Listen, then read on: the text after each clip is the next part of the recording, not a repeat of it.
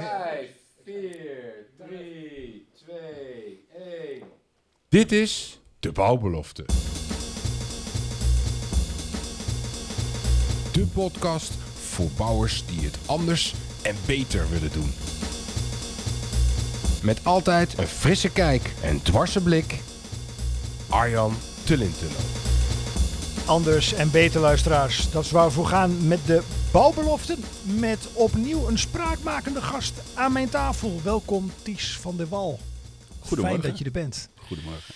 Ja, ehm, heel veel thema's waar we het over kunnen hebben. Het komende ruime half uur. ehm, onder meer eh, circulair en remontabel bouwen.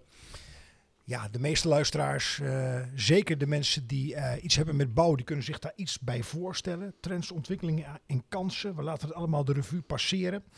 Ehm, maar wat heeft jou ooit bezield in je leven, Ties, om je daarmee bezig te houden? Met bouwen. Ja, met vooral circulariteit, duurzaamheid. Ik laat even wat containerbegrippen de revue passeren. Of met bouwen, zo mag je hem ook eh, zien.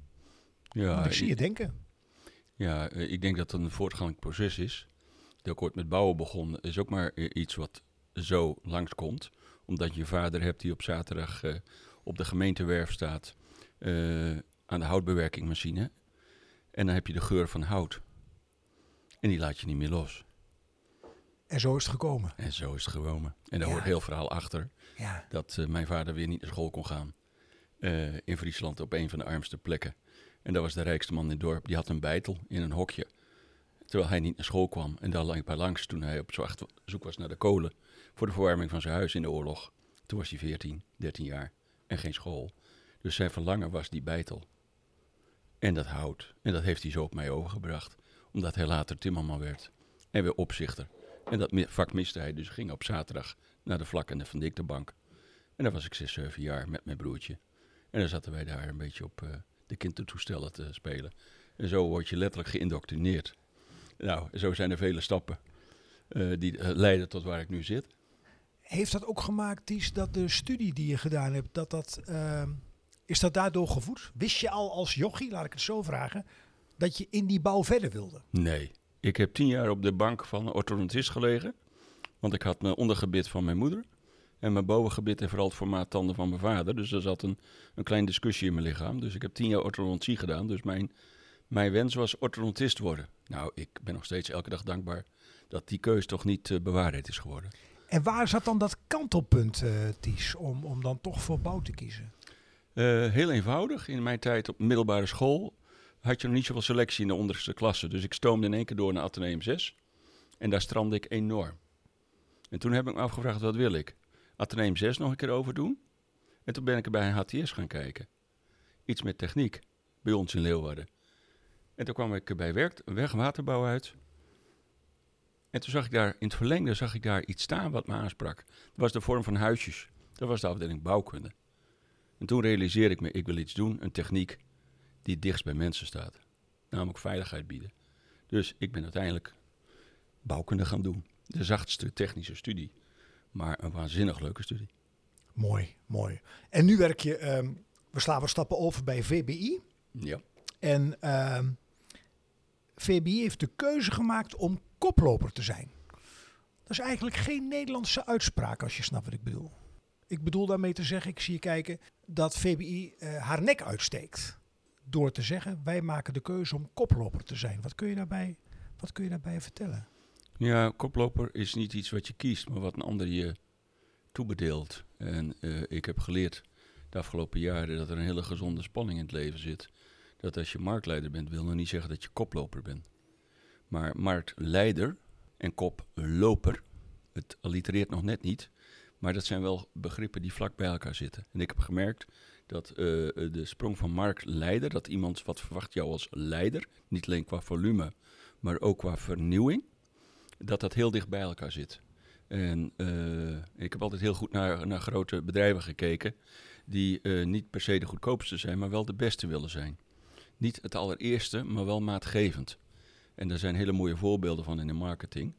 eh, Van eh, waar zit dat? Dus, ehm, en, Waar haalde jij je inspiratie vandaan als je kijkt naar andere bedrijven? Kun je een voorbeeld noemen? Oh, van voor VB was dat al dat ik naar eh, DAF keek. in de jaren tachtig al, hoe die, en Scania, hoe die al modulair dachten. Anders zouden ze niet kunnen bestaan. Een hele supply chain zit, zit, zit modulair in elkaar.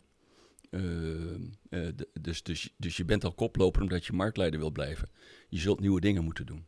En als je blijft in het oude, dan ben je eigenlijk gedoemd om te verdwijnen, is mijn, mijn observatie. En het geldt voor heel veel bedrijven die verdwenen zijn. Dus, dus, dus er zit ook iets van intrinsieke van trots in, ben ik achtergekomen. Dus hoe prikkel je mensen tot koploperschap? Het is niet alleen wat iemand je, je toekent, maar ook wat kietelt. En ik heb gemerkt dat dat kietelen, je mag het ook jeuk noemen, dat dat een waanzinnig leuke motivatie is.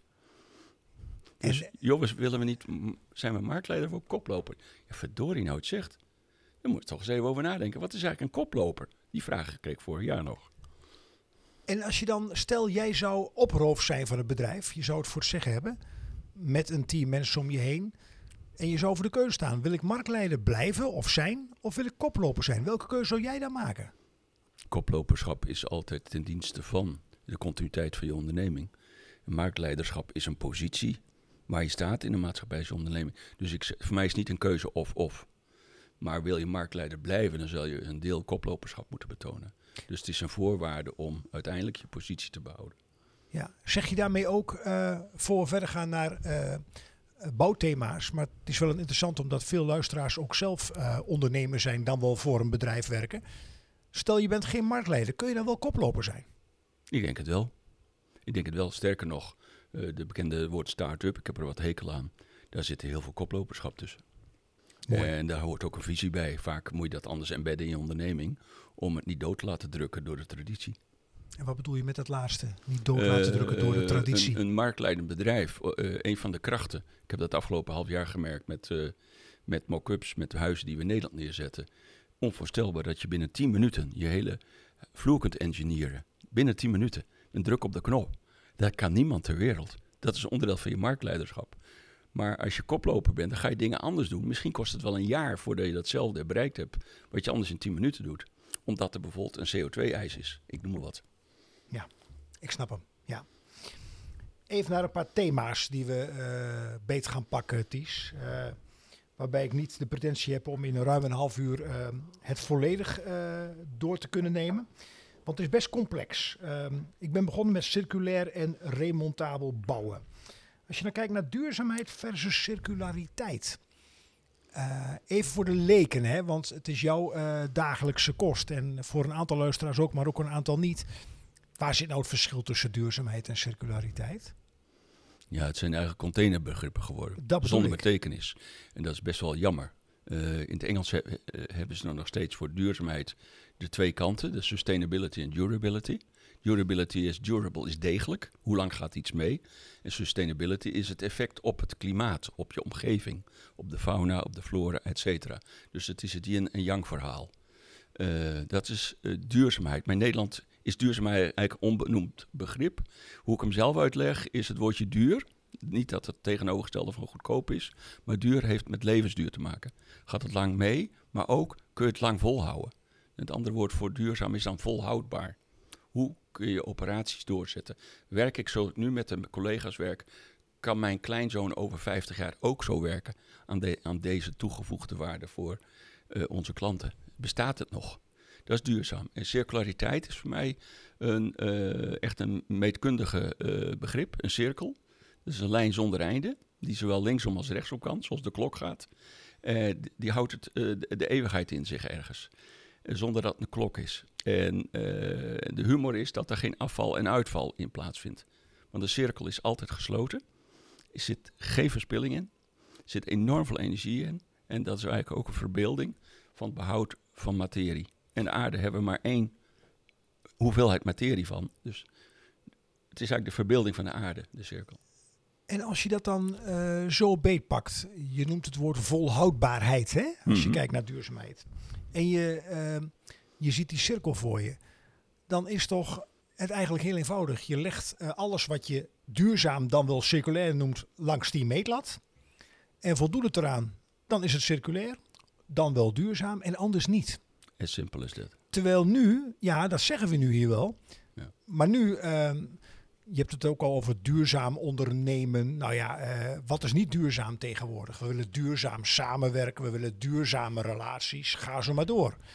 Dus dat woord zou eigenlijk, ehm, dat is aan herijking toe. Zie ik dat goed als ik jou een beetje volg? Ja, herijking is het ooit geëikt in Nederland. In mijn optiek niet. En stel dat jij eh, de dikke van Dalen eh, eh, zou mogen eh, schrijven. Je, je kijkt of een, of een woord toepasbaar is, of het erin mag. Wat zou dan jouw definitie van duurzaamheid zijn? Oh, dus het woord volhoudbaarheid vind ik de mooiste. Gewoon een nuchter Nederlands woord. Je- Ja, Volhoudbaarheid. je, iedereen, ik, heb wel neiging gehad om een pak melk mee te nemen.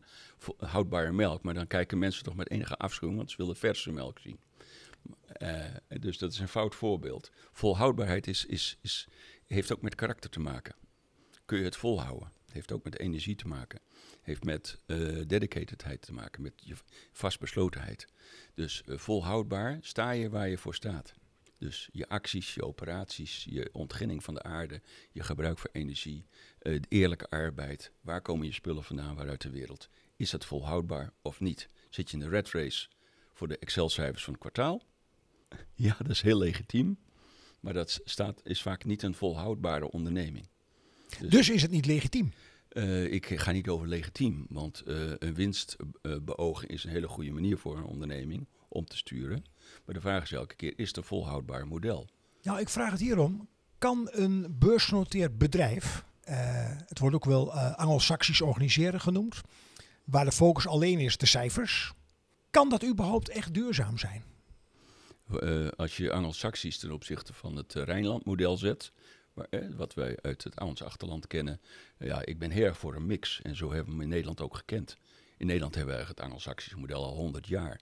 Maar waar, waar eh, toch jouw achterban in gedekt is, je stakeholders goed in gedekt zijn, waar consensus is, dan is een sterk Nederlands, sterk Rijnland denken.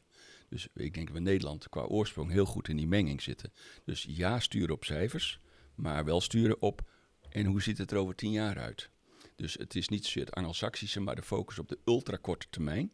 Er zijn ook heel veel voorbeelden van die eigenlijk de duurzaamheid, de volhoudbaarheid van je onderneming bedreigen. Dat noemen we ook wel leegzuigen. Er zijn heel veel voorbeelden van. En leegzuigen is ook niet een cirkel, want dan verdwijnt er iets. Dus eh, stel je wil werkelijk circulair zijn, ik eh, associeer door op wat jij zegt, Mhm. Dan is die volhoudbaarheid een basisvoorwaarde om überhaupt echt circulair te kunnen acteren. Het zijn twee begrippen die in elkaars verlengde liggen. Ja, klopt. Klopt. Klopt. Ehm, ik heb duurzaamheid naar de mensen waar we de afgelopen week hebben honderden mensen gesproken eh, op de fabriek op kantoor. En er kwam duurzaamheid en circulariteit was de payoff. Ik heb steeds gezegd, duurzaamheid is de levensduur. Kunnen jouw kinderen hier over 30 jaar nog werken? Ja, maar dan moeten wel die dieselmotoren eruit. Dat kan echt niet meer, dat is opmerkingen. Moeten wij niet 's morgens twee uur eerder beginnen? Want dan zijn de bindmiddelen minder. Prachtig hoor. Reacties van de mensen eh, van de werkvloer gekregen. Hoef je helemaal niet voor te vergaderen. Mensen zijn hartstikke slim. Die snappen direct. Dus dat ging over de CO2-kant en over de stikstofkant. En over de circulariteit ging het ja. Maar op een gegeven moment zijn de spullen wel op. Zijn de rivieren echt op diepte. In Nederland hebben we het zand niet meer uit de rivieren ter beschikking. Waar halen we het zand voor over 50 jaar weg? Ja, tuurlijk van die gebouwen die gesloopt worden. Nou, hier met die oude gebouwen hebben we net afgesproken in Nederland dat we dat gaan doen. Dus we willen eigenlijk gebouwen slimmer slopen, die niet, meer kunnen gebruiken en weer inzetten. Dus we moeten veel beter op onze recycling letten dat er geen plastic in zit. Mensen komen er zelf mee. Dus eh, circulariteit is dus het behoud van kwaliteit van je grondstoffen. Dat ze beschikbaar zijn. En duurzaamheid is het feit dat je het kunt doen. Circulariteit heeft veel meer een, een stoffelijke dimensie. En duurzaamheid heeft veel meer de dimensie van... hebben wij überhaupt een onderneming? Mooi, dankjewel. Ook eh, stof tot nadenken. Eh, en vooral een appel om eh, mooie, nuchtere Nederlandse taal te gebruiken. Dat spreekt ook wel aan. Absoluut, ja. Ja. Dan ehm, zomaar wat thema's. Ties, met als voorbeeld de rechtbank Amsterdam. Dat is een demontabel gebouw. Wat kun je daarbij vertellen? Want als leek kan ik me voorstellen dat je denkt... hoe kan een gebouw nu demontabel zijn? Ja, elk gebouw is demontabel. Het is maar net hoe je demontabel definieert. Als je de sloopkogel erop zet. Uh, hoe definieer jij het? Zo definiëren veel mensen dat. Die zeggen, je moet niet zo moeilijk doen joh. De kogel erop. Ja. Dus redden het. En we zien wel weer wat we ermee doen. En als ik het dan leg op uh, juist het meer circulaire denken... wat zo broodnodig is... Hoe zou je dan demontabel Ja, ik, ik, willen benoemen? ik, je vroeg net van wie heeft je geïnspireerd. En tijdens het gesprek komen er meer pop-ups om me heen. Eh, maar wat mij hier echt oppupte, eh, de man zal wel niet meer leven, dus ik kan hem ook niet meer eh, beledigen in die zin, was een opzichter, eh werktuigbouwkundig opzichter op het ministerie van Buitenlandse Zaken, waar nu de Tweede Kamer net in gekomen is. En dat werd gebouwd en hij zei, en ik was stagiaire in Den Haag eh, voor bouwkunde, voor Rijksgebouwdienst, ontzettend veel geleerd met modulair bouwen daar, in de jaren tachtig. En eh, die zei, eh, het gebouw is de verpakking van mijn leidingen. Nou, een grotere, een grotere belediging kun je een bouwer niet aandoen. Een bouwer bouwt een huisvesting voor mensen of bedrijven om te kunnen leven, om je goed te voelen. En een leiding zeg je, nou, dat doe je alleen maar als je iemand anders kan oplossen, bouwkundig. Dat is de oude, de oude, oude filosofie. Installatie, luw bouwen. En eh, dat heeft mij altijd getriggerd. Dus als je het nu over remontabel bouwen, even het bruggetje. Eigenlijk zijn producten die we maken de verpakking van onze grondstoffen. Ja, da- daar is niks tegen in te brengen. Kijk wat er momenteel gebeurt, is de plastic petflessen, die, daar komt nu belasting op. Je ziet nu een aantal producenten, je ziet het op eh, LinkedIn, kun je het zien. Er komen nu in één keer eh, karton, plasticachtige oplossingen die dus statiegeldvrij zijn. En een enorme eh, milieulast hebben, omdat ze niet meer uit te halen zijn, niet meer demontabel. Het mooie van die plastic petflessen was, dat is eigenlijk een briljante uitvinding. Je verfrommelt hem, je gooit hem in de bak en je maakt er weer een nieuwe fles van. Dat is dus, zijn die remontabel? Die petfles, ja, je kunt hem opnieuw gebruiken zelfs. Maar het eerste wat je doet is inleveren. En dat wordt een nieuwe petfles. Dus eh, voor mij is remontabel heel belangrijk dat de grondstoffen in een volgende levenscyclus op hetzelfde niveau gebruikt kunnen worden. En waarom zit ik daar zo sterk op? Dat is de definitie van mevrouw Broentland van half jaren 80. Zat ik net van de HTS af. En wie was zij? Mevrouw Broentland was de premier volgens mij van IJsland, als ik het goed heb. En haar definitie van duurzaamheid is het volgende. Duurzaamheid, nou komt die toch nog, is van het vermogen waarin onze kinderen dezelfde middelen en mogelijkheden hebben als wij nu. En hoe verhoudt zich dat tot groei, eh, Ties? Want als we nu, nu worden we geschoold in we moeten alsmaar groeien. Ja, zolang, Gaat verder dan economie, hè? ja, zolang het organisch is en organisch is levendig. En een leven is altijd gestut door een voorwaarde, anders zou er geen leven zijn. Dus een organische groei heeft dus ook altijd een bestendigheid in zich. Maar even, even terug naar, Ja. naar, naar, naar die, naar die remontabelheid. Eh, het is een hogere vorm van recycling. Zo mag je het beschouwen. Dus je hoeft er niet over na te denken hoe het in elkaar zat, want je weet wat erin zat. Mooi. En je hebt ook geen energie nodig om tot nieuw product te komen. Dus je hebt ook geen zorgen over CO2. Sluit er ook aan bij eh, een uitspraak als van levensduur tot hergebruik? Of eh, maak ik nu een mogelijk verkeerde koppeling in mijn hoofd? Nee, je maakt geen verkeer. Ik, moet ik zit even na te denken. Ja. Levensduur is vaak één leven. En hergebruik is een tweede leven. Dus eh, hergebruik suggereert eigenlijk dat iets nog een keer meegaat. Dat noemde tweedehands vroeger. Ja. En als je dat dan legt naast. ehm, want het is best een eh, uitdagend thema om het een beetje behapbaar te maken. En begrijpelijk, met name voor de mensen die daar niet in zitten. Kijk naar eh, hoe we bouwen. Hè? Is het niet zo, eh, vul me aan als ik het verkeerd zeg, Dies, dat we nu iets bouwen. Nee, laat ik het anders vragen. Een gemiddeld kantoorpand. Eh, in hoeveel jaar moet dat afgeschreven worden, boekhoudkundig gezien? Is dat niet een periode van 20 of 30 jaar? Ja, ik denk 40 zoiets. Ja. Ja. Betekent dat dan ook dat we tot nu toe ontworpen hebben voor een periode van 40 jaar? Nee. Waar gaat het dan mis?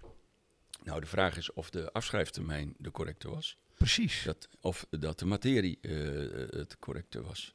Ik ben de overtuiging dat eh, de echte innovaties in de financiële wereld moeten beginnen. Dus eh, op het moment dat beton gewoon 3000 jaar meegaat, of bakstenen 3500 jaar meegaat, en je schrijft af voor 40 jaar, dan kun je nou van concluderen dat er ergens 98% verspilling zit. Nou maak je me wel nieuwsgierig en ik denk ook een aantal luisteraars. De echte innovaties hebben in de financiële wereld te beginnen. Ja.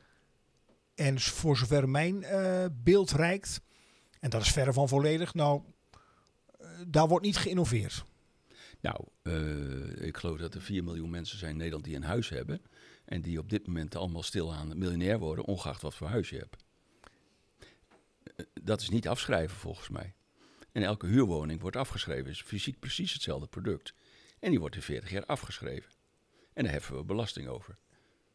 Dat heet verhuurdersheffing. Dus er zijn over precies materieel hetzelfde verhaal. De ene schrijft op en de andere schrijft af. Wat gek. Nou, op het moment je naar remontabel gaat, dan gaat er wat gebeuren. Namelijk, hij is niet meer aan de aarde verankerd. Dat is regel 1. Oeh, dan wordt de bank angstig, want die zegt het is niet aard en nagel vast. Ik kan u niet financieren. Nou, weet u wat? We maken hem wel aard en nagel vast. Maar hij kan ook weer aard en nagel los. Wow, dus dat is geen nagel meer. Nee, dat wordt een schroefverbinding of een klikverbinding. Oh, hij zit dus wel vast aan de grond. Dus u kunt mij wel financieren, anders krijg je financiering. En vervolgens zeg je, ja, maar over 50 jaar, haal hem uit elkaar. Hij is niet door UV helemaal gedesintegreerd. Hij is niet helemaal verweekt, rot, verbrand, noem maar op. En je kunt hem gewoon weer als nieuw verkopen met producentengarantie. Oh, maar dan heeft hij dus ook weer de waarde van destijds. Ja, daar heeft iedereen moeite mee. Want dat zit- ook niet in ons systeem. We zeggen altijd, heb je een nieuwe auto of heb je een tweedehands auto? Dus onze manier van denken over hoe we spullen maken en verkopen en gebruiken en afwaarderen is aan herziening toe. En eh, dat begint met financiën, want iedereen heeft verstand van geld, ben ik achtergekomen. Dus dat is heel prettig om dan ook in geld te denken.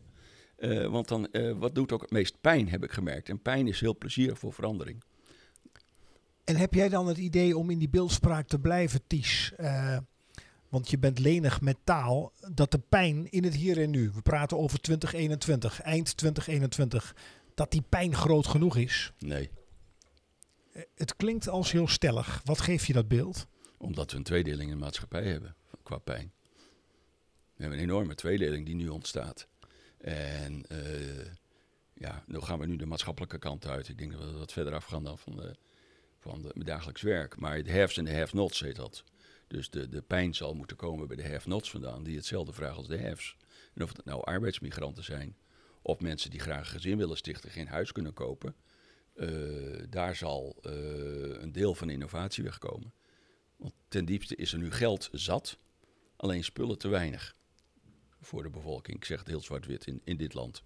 Dus eh, zodra daar een, een nieuwe waardering op is, eh, geef je ook weer ruimte. Maar we- Nou, het, het, het- hij, wordt, hij wordt misschien wat ingewikkeld dan. Want nou, ik vind wel degelijk, Ties, dat het verbinding heeft met elkaar. Want als je, eh, laat ik hem klein maken naar een thuissituatie. Als je mensen tot duurzaamheid wil verleiden, mhm, dan heb je daar middelen voor nodig. Of het nou zonnepanelen zijn om aan mee te beginnen. mhm. Of eh, vloerisolatie. Stel je woont in een jaren 30 woning in Arnhem of in Deventer of in Amsterdam, maakt niet uit waar. Dus het heeft wel degelijk met elkaar te maken. Als wij niet, die conclusie mogen we nu trekken, die kant willen veranderen. Want daar is, gewoon maar een beetje, daar is alleen maar een beetje wil voor nodig, een beetje durf. Waardoor je het iedereen voor meer mensen mogelijk maakt om een eigen huis te verwerven tegen redelijke condities. Dan kun je mensen ook verleiden om eh, in duurzaamheid te investeren. Dus het heeft wel degelijk met elkaar te maken. Zie jij dat ook zo of eh, sla ik daarmee de plank mis?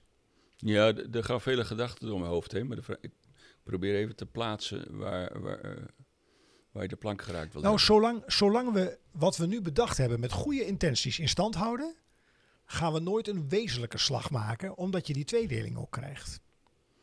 Nou, het wordt per dag complexer. Eh, een mooi voorbeeld is afgelopen weekend, dan toch actualiteit, dat er 3 miljard wordt beschikbaar gesteld voor de betaalbaarheid van de gasrekening. Nou, even los van dat 90% niet past waar die moet komen. Nou, dat heeft iets met uitvoerbaarheid te maken, dat snappen we allemaal wel. Eh, eh, ja, eh, lost het niet het echte probleem op. Dus, waar het geld dan wel terecht komt, dan is het gewoon, het gaat erin en het gaat er weer uit. Dus het heeft geen probleem opgelost. Het enige wat het oplost is dat er meer geld in de samenleving komt. Maar er is niet duurzaam iets gedaan. Er is alleen op korte termijn een gat gevuld met geld. Ja. Wat een bepaalde kant uit vloeit. Dus dat Ja. is heel boeiend om te zien hoe die beslissingen zijn. Maar er is niks opgelost. Ja. Als was gezegd van joh, die 3 miljard. Toon aan hoe je zit met je huiseigenaar. Je krijgt of huurkorting, direct ter grootte van. Moet je eens kijken wat er dan gebeurt in een jaar. Er is geen maatregel in gang gezet. En dus het geld is 90% is mijn constatering bij de fout adres uitgekomen. Het is ook niet meer van toepassing voor een groot deel, omdat mensen meerjarige huurcontract hebben. Dus die worden rijker, die worden niet aangespoord naar duurzaam, verduurzaming. Die worden alleen maar aangespoord tot oppotten van geld. Dus eh, nou, daar kun je ook heel veel vinden in de media. En daar ben ik het eigenlijk wel mee eens. Ja. Dus je had beter niet kunnen doen. En alleen dwingen tot gedragsverandering. Nou, daar zijn veel effectievere dingen, zaken voor. En dat heeft me wel gefrappeerd. Dus voorlopige conclusie, eh, het zijn communicerende vaten, die woorden komen, komen even bij me op. Het een kan niet zonder het ander. Je moet een wezenlijke keuze durven te maken. En ik hoor ook een beetje doorklinken als we dan weer de brug maken naar duurzaamheid en circulariteit. Dat de overheid daarin best, mag ik het zo zeggen, wat dwangmatiger mag optreden. Ja hoor, dat zie je overal. Vorige week was ik bij 50 jaar wet milieubeheer. Ja, daar komt gewoon klaterend uit de zaal dat de overheid weer zijn rol terugpakt op het gebied van volkshuisvesting, ruimtelijke ordening en milieuhygiëne. Het zijn alle drie probleemdossiers inmiddels. Ja, ja, ja. Ja. Even wat andere vragen tussendoor, Ties, die niks te maken hebben met je achtergrond of misschien ook wel. Het, zijn, het zijn of-of vragen. Mhm. Stel, we zitten s'avonds ergens aan een tafel. Ga je dan voor droge worst of voor nootjes? Eerst nootjes en dan droge worst. Oké, ja. En dan ehm, zowel werk als privé, denk ik. Chaos of orde, als je kijkt naar je leven. Nou, echte goot zegt, wat is orde? Ja, ja. En wat is dat dan voor jou? Nou, chaos vanzelf.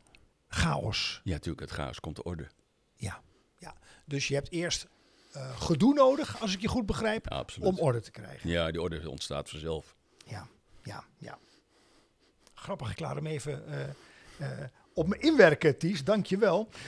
Een slogan die ik ook ergens opnam is... Echte impact maak je in de keten. Even terug naar bouw. Ja, dat is geleend geluid. Ik vraag me waar, waar deze kreet vandaan komt. Ik heb ook geen idee op dit moment. Nee, is het mag ook geleend zijn, hè? Want Ja. eh, sommige woorden zijn gewoon goed. Nee, maar het is zo waar dat het niet waar is.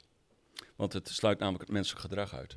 Eh, de impact moet uit de keten komen. Maar de voorwaarde daarvoor is dat je vertrouwen hebt. Dus echte impact begint met vertrouwen in elkaars mens. En in geloof in elkaars competenties, hoe je elkaar aanvult. En dan ontstaat vanzelf een keten. Ja, en dat woord vertrouwen dan, eh Ties, eh, het is haast een beetje filosofisch misschien, maar dat mag ook in de bouwbelofte. eh, ja, dat wordt dus toch door allerlei invloeden toch aan behoorlijke inflatie onderhevig. Of, of is dat mijn persoonlijke kijk op het woord vertrouwen? Ik bedoel, de hele wereld heeft het over vertrouwen. We moeten elkaar vertrouwen. Ja. Er is een heel mooi middeleeuws woord wat we nog steeds in de bouw kunnen. Vertel. Gunnen. Dat is een middeleeuws woord Dat is zelfs. een middeleeuws woord. Ja. Gunnen. Gunnen zit alles in. Ja. Gunnen is dat je elkaars tekortkoming kent. Ik gun het jou. In de bouw wordt het gegund. Waar is normaal op de laagste inschrijver. Maar wacht even. Het kan ook gegund worden op je competenties. Op het feit dat je ervaring hebt. Of op het vertrouwen dat je die klus wel gaat klaren. Gunnen is vertrouwen. En mag dat wel een impuls krijgen in ja, de bouw? absoluut. Ja, ja, ja. ja. ja nou goed, we hebben de MV-criteria, zoals het mooi heet. Zijn De economisch meest voordelige inschrijving. Ja, daar heb je hem. hè. Hij wordt weer gemonetariseerd. no, no, no, It's no, about no. the money. Ja, altijd. Ja, want dat snapt iedereen. Mag ik zeggen, want je kent de bouwclub. eh, we kijken fris. We mogen wel eens dwars denken. M4 is een mooie verpakking, maar uiteindelijk gaat het om de prijs, de laagste prijs. Ja, helaas. Ja. Nou, dus als dat zo is, dan moet je dus alle dingen ook monetariseren. Dus als je het hebt over gedragsverandering, beprijs de CO2 maar. Ga tweede eh, producten die nieuw in de economie zetten, stel ze expliciet vrij van BTW. Moet je eens kijken wat er gaat gebeuren. Dus als alles wat je beprijst, heeft dus een impuls. Op het moment dat je geïsoleerde huis en je gaat minder dan 1000 kub verstoken, gehalveerd wordt in je belasting en daarboven verdubbelde belasting, ik noem maar wat geks, een progressief tarief. Reken maar dat wij gelijk niet meer op labels gaan sturen, maar op absolute verbruiken. Dat kennen we in Nederland niet. Dus dat In Duitsland zou... doen we dat wel. Ja, want het het is wel grappig. Ja, niet, niet het belastingtarief, maar dat je stuurt op feitelijke verbruik. Ja. Ja. En, en, en, en dat bracht me wel... Dat brengt me nu op de vraag die ik al een minuut geleden in mijn hoofd had. Eh, we hebben het nu over de Nederlandse situatie. Ehm, heb jij zicht op ook landen om ons heen hoe het daar eh, gaat? Je bedoelt, Nou, als je kijkt naar bijvoorbeeld, eh, we hebben het over vertrouwen, we hebben het over gunnen, eh, we hebben het over duurzaamheid, we hebben het over circulariteit. Eh, zijn we daarin in Nederland verschillend ten opzichte van andere landen? En zo ja, in welke mate? ik heb geen zicht op alle landen, maar wat mij enorm aanspreekt, eh, dat, dat kan ik je wel zeggen, ik ben Fries van oorsprong. En de Friese taal heeft toch iets met de Scandinavische, kun je wat van zeggen of niet? En de, de flegmatische, of de, de, de, de benadering wat ik in, in onze collega-bedrijven in, eh, in onze onderneming tegenkom in Denemarken en Zweden, daar heb, heb ik een thuisgevoel bij. Dat is heel gek. Een thuisgevoel. En dan denk ik, nou, die Zweden, hoe die auto's ontwerpen, de Volvo's, hoeven niks te zeggen, die kloppen van binnen. Ja, heel veel vrouwen zitten die interieurteams doen. Maar als ik even terug naar, naar Denemarken, een stukje lager. Denemarken heeft nooit discussie gehad over windmolens. Die heeft tien jaar geleden al hun cv-ketel afgeschaft. Hè? Hoe hebben ze gedaan? Ze hebben ook een heel ander immigrantenbeleid. Het is ook wat scherper. Omdat ze heel dicht, ze hebben, in Denemarken hebben ze de neiging om met z'n allen in een cirkel te gaan zitten, het probleem te bespreken. En dan is het daarna ook opgelost met z'n allen. En dan gaan we het ook doen. Dus de, volksraadpleging, de nieuwe bestuurscultuur waar we het nu over in Den Haag hebben, het luisteren naar de mensen, dat, dat, zit er al wat dieper verankerd. En daardoor is er ook vertrouwen. En heb je ook het vertrouwen weer. Dus luisteren, het vertrouwen, het betrekken. Eh, ik denk als wij in Nederland iets meer naar Denemarken zouden krijgen, dat we politiek gezien waanzinnig veel zegeningen zouden hebben. En wat zegt dat dan ehm, als ik hem terugtrek naar de bouw? Ehm, je hebt het nu over eh, eh, landen die we vergelijken. Dat klopt, want Mhm. ik kwam met die vraag. Maar als je dan kijkt naar het, het lerend vermogen van eh, de bouwketen, laat ik hem zo maar pakken. In welke mate is dat in jouw optiek, vanuit jouw studieachtergrond en jarenlange ervaring en hoe je naar dingen kijkt, voldoende ontwikkeld? In Nederland hebben wij denk ik tot 20 jaar geleden een waanzinnige voorsprong gehad in elk opzicht in de bouw. Ten opzichte van de rest van Tot de wereld. 20 jaar geleden? Ja. En nu eh, zijn we de dingen weer aan het oppakken van 20 en 30 en 40 jaar geleden zelfs. Het IFD bouwen, of het remontabel waar we mee begonnen, daar is niks nieuws aan. Dat is na de tweede oliecrisis begonnen in Nederland. En IFD bouwen, waar staat dat voor? Industrieel, flexibel en demontabel. Zo heette dat in vervlogen tijden. Eh, Ja, en die mensen leven nog net, die architecten die dat ook bedacht hebben, samen met eh, de Rijksoverheid. De Rijksoverheid had toen eh, in de jaren 80 een paar hele mooie incentives. En zei, hoe willen we tot vernieuwing komen? We pakken de, de meest grote voorbeelden, de koplopers in de maatschappij, in de bouw. En die geven we daar voorbeeldopdrachten voor. Want als Rijk moeten wij professioneel opdrachtgeverschap uitstralen. Als grootste opdrachtgever in Nederland. Dus de meeste dingen die we nu doen, zijn, zijn al 40 jaar geleden bedacht. Jouw uitspraak tot 20 jaar geleden liepen we voorop, als ik hem verkeerd pak. Op milieutechnisch gebied zeker. Ja, ja. ja, ja. Eh, en daarna zijn we stil gaan staan. Dat heeft een reden, eh, politieke reden vooral. Dat is toch best een schokkende constatering. Ja. Zeg maar vanaf 2000. Ja. En wordt die mening, als jij dat zegt, ook eh, gedeeld door anderen? Of ben je daarin een, een, een, nou ja, roepende wil ik niet zeggen, maar ben je een van de weinigen die zo'n geluid laat horen? Ik heb het zelf niet bedacht. Iemand tipte mij en toen ben ik dat gaan checken. Toen dacht ik, verrek ja. De meeste dingen die we nu in de regelgeving krijgen, hadden we in 1998 ook al. En, die waren, en voordat iets tot iets komt, ben je 10, 20 jaar verder. Dus eh, we hebben echt feitelijk, als we het hebben over de CO2-footprint, eh, eh, Kyoto-protocol 1997. Toen hadden we dezelfde doelen eigenlijk al die we nu hebben. Drie- Ja. 24 jaar geleden. Nou, dat is er één om stevig eh, over na te denken. eh, eh, nu De al. stikstof in 1989 werd, was het al 5 voor 12. Ik heb de krantartikelen gezien in 1989. Ja, lijken net van het afgelopen jaar. Ja. Dus in die zin zou je kunnen denken als mensheid willen we helemaal niet leren. Wie ben ik om daar wat van te vinden? dat is ook weer zo. hey, ehm, Ties, ehm, ik heb hier eh, tien vragen voor me liggen. Het is goed gebruik binnen de bouwbelofte dat je een eh, cijfer mag kiezen. En dan eh, lees ik de vraag voor. Ik weet niet welke vraag erop staat. Dus je mag een cijfer kiezen. 7. Zeven. Dan ga je vragen waarom 7? Nee, dat is een andere vraag. Ik citeer letterlijk. Waarvan of waardoor raak jij ontroerd?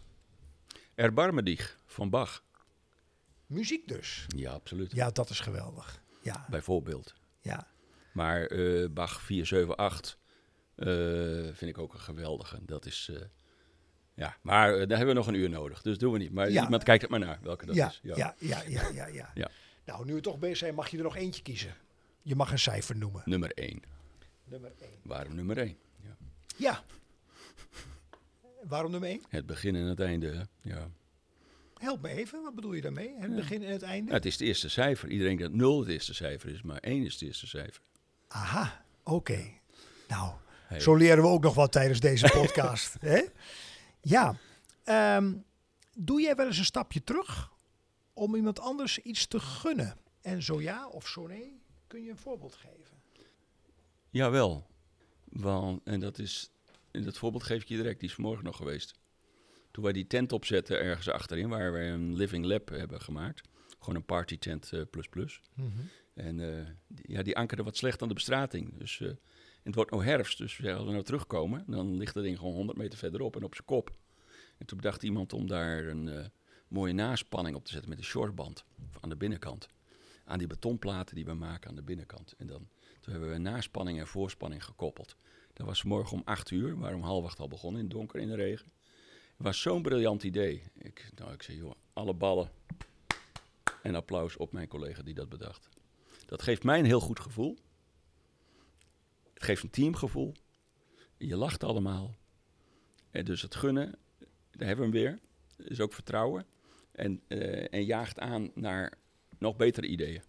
Dus je hebt en fun en leuke ideeën. En je hebt ook nog een oplossing bedacht. Dus het, een ander naar voren gaan is voor mij veel verder dan alleen maar een ander naar voren halen en jezelf aan de zijkant. Ik zie dat heel erg als, als groepsproces.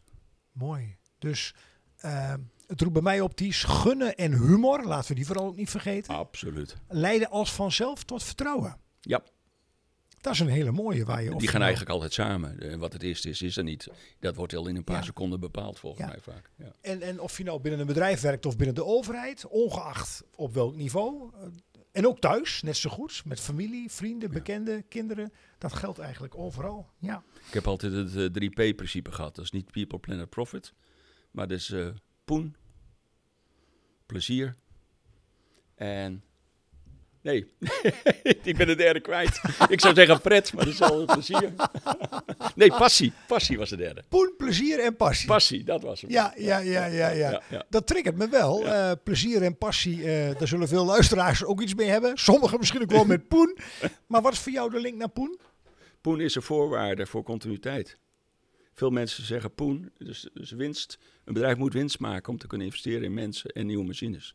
Ja, En om aandeelhouders tevreden te krijgen. Maar het moet in balans zijn. Daar hebben we het woord balans voor bedacht. ja, Ook financieel. Ja. ja, ja, ja. ja. Zodra de balans is, heb je ook circulariteit. Ben je ook duurzaam. De balans is waanzinnig mooi. Ja, ja. Ja. Richting eh, een afronding van deze podcast, Ties. Want we weten allemaal dat we gerust nog met gemak twee uur zouden kunnen vullen. Ik, ik denk even terug aan het begin van dit mooie gesprek. Eh, jouw vader die je inspireerde, het verhaal van de beitel, eh, de geur van hout. Ja, die, die geur komt al bij mij ook zo onmiddellijk eh, binnen. Hè, als je in een timmerfabriek rondloopt. Of nog beter in een ambachtelijke timmerwerkplaats. Mhm. Stel, eh, er is een luisteraar die heeft een, een, een jochie zoals jij ooit een jaar of tien was. en misschien 14, 15. Wat zou jij, wat zou jij de kinderen van nu, zeg maar op die leeftijd, gunnen? Als je kijkt naar je vak en hoe je als mens in elkaar zit. Wat zou je ze mee willen geven? Ja, gunnen. I- I- I- waar ik enorm eh voorstel van ben, is dat kinderen leren eh, ro- kijken. En dat ouderen eh, hun moeten eh, faciliteren om te kijken. Eh, ik vergeet nooit dat eh, de lagere school waar mijn zoon toen op zat, op fabriek kwam bij VBI, op bezoek kwam bij VBI. En dan 15 jaar later hoorde ik nog over dat bezoek van die jongens die intussen 23 zijn. Dus kinderen leren kijken. Ja. Ja. Ja. waarnemen. Zelf hun. Dus eh, eh, ik ga ze niet indoctrineren. Mijn zoon heeft net zijn bachelor eh, werktuigbouw gedaan. Nou, ik zie wat hij allemaal heeft mogen doen. Dat heeft hij echt zelf gekozen. Want als ik. Ik had hem vanzelf in de bouw willen hebben. Ja. Ja? Snap ik. Ja, dus het enige wat ik heb gedaan is met alle hogescholen en universiteiten langs gegaan. En zei: Papa, hier in Eindhoven, daar voel ik me thuis. Mooi. Dus kinderen leren kijken. En, en mag ik daar een eigen observatie aan toevoegen, Ties? Vertel. Buiten de lijnen leren kleuren. Oh, absoluut. Dat hoort erbij. Ja. Kinderen leren kijken en buiten de lijnen Ja. leren kleuren. Dat is weer die chaos en die orde waar je het net over had. Ja, gebeurt te weinig, is mijn bescheiden Ja. observatie. Ja. We worden geconditioneerd, geschoold ook. Maar daar kunnen we een aparte podcast aan wijden om vooral binnen de lijnen te kleuren. Met vieze kleren thuiskomen als je jong Precies. En je handen vuil maken. Ja, hartstikke veel. Weer eens een keertje zand happen. Ja, Een paar houtsnippers happen. ja. een paar goede schrammen. Precies, precies. Ties, ja, we zijn alweer eh, aan het einde van deze podcast. Helaas. Ehm, ook deze bouwbelofte is live opgenomen in Brasserie Guus in Zwolle. Eh, de gast waar we naar hebben mogen luisteren eh, tijdens deze podcast is Ties, Ties van der Wal. Dankjewel, fijn dat je er was. En ontzettend veel plezier en succes in alles waar je de komende jaren nog mee bezig mag zijn. Dankjewel, Eddie. Tot de volgende bouwbelofte.